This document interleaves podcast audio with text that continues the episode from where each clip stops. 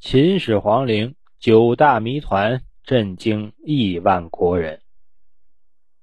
传说，秦始皇死后躺在纯金打救的棺材里，在水银的河上飘来飘去，并且秦始皇遗体完好无损，用灵魂统治着一切。大家有没有发现，中国考古学家们一九七四年春季就已经发现了秦始皇陵，而且。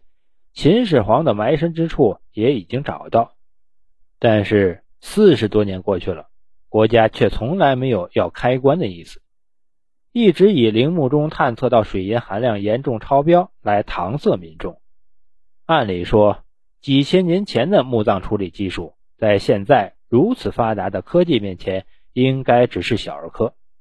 难道是有人在发掘过程中发现了有关秦始皇的惊天内幕？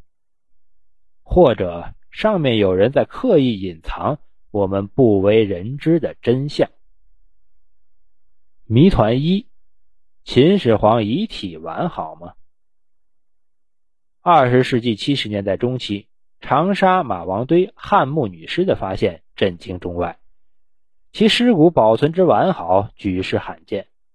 由此，有人推测秦始皇的遗体也会完好的保存下来。虽然客观上具备保护遗体条件，但秦始皇遗体是否完好的保存下来呢？如果单从遗体保护技术而言，相距秦代不足百年的西汉女尸能很好的保护下来，秦代也应具备保护遗体的防腐技术。问题是，秦始皇死在出巡途中，而且更糟的是正值酷暑时节。尸体未运多远，便发出了熏人的腥味。为了防止腥味扩散，走漏风声，赵高、胡亥立即派人从河中捞了一筐筐鲍鱼，将鲍鱼与尸体放在一起，以乱其臭。这样，经过五十余天的长途颠簸，九月，尸骨终于运回咸阳发丧。秦始皇由死到下葬，间隔近两个月。根据当代遗体保护经验，一般遗体保护需在死者死后即刻着手处理。如若稍有延误，尸体本身已开始变化，恐怕再先进的技术也无能为力。秦始皇遗体途中就开始腐败，尸体运回咸阳，等不到处理，恐怕早已面目全非了。据此推测，秦始皇遗体保存完好的可能性很小。谜团二：地宫埋水银之谜。始皇陵以水银为江河大海的记载见于《史记》，《汉书》中也有类似的文字。然而，陵墓中究竟有没有水银，始终是一个谜。现代科技的发展为验证秦陵地宫埋水银这一千古悬案提供了必要的前提条件。地质学专家常勇。李彤先生先后两次来到始皇陵采样，经过反复测试，发现始皇陵封土土壤样品中果然出现汞异样。相反，其他地方的土壤样品几乎没有汞含量。科学家由此得出初步结论：《史记》中关于秦始皇陵中埋藏大量汞的记载是可靠的。现代科技终于解开了地宫里。埋水银的千古谜案。至于地宫为何要埋入大量水银，北魏学者郦道元的解释是：以水银为江河大海，在于以水银为四渎、百川、五岳九州，具地理之势。原来是以水银象征山川地理，与上句天文相对应。谜团三：悠悠地宫深几许？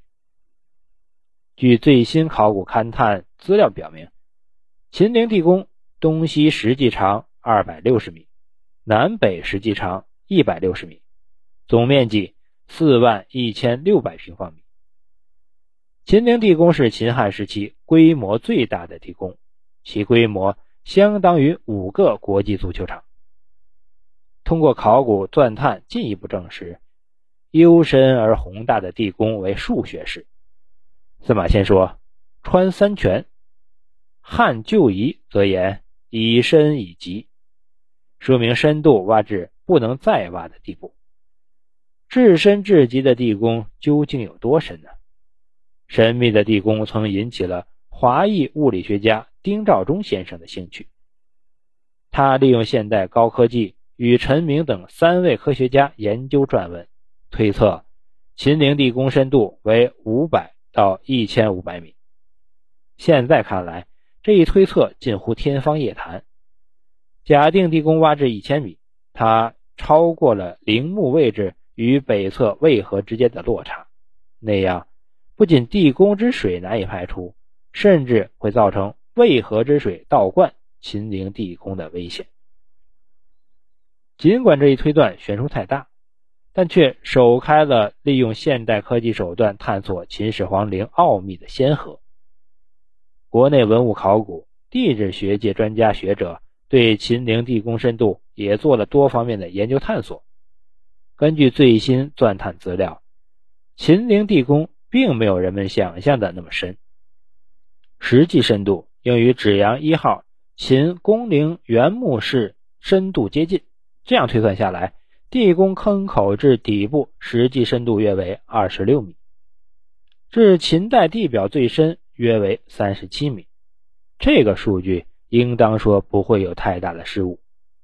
这是依据目前勘探结果推算的，但是否如此，尚有赖于考古勘探的进一步验证。谜团四：地宫设有几道门？二零零二年九月十七日，世人通过电视直播目睹了考古学家探测金字塔内部空间的过程。当考古学家从第一道石门洞口将机器人放进去之后，想不到机器人又碰上了一道石门，举世瞩目的金字塔考古工程只好搁浅。金字塔地宫可能不只有两道门，那么秦陵地宫当年建造了几道木门呢？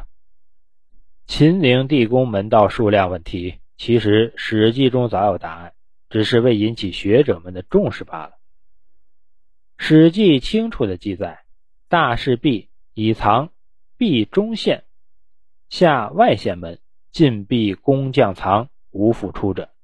棺椁及随葬品全部安置在中门以内。工匠正在中门以内忙活，突然间，闭中线门，下外线门，工匠无复出者，也成了陪葬品。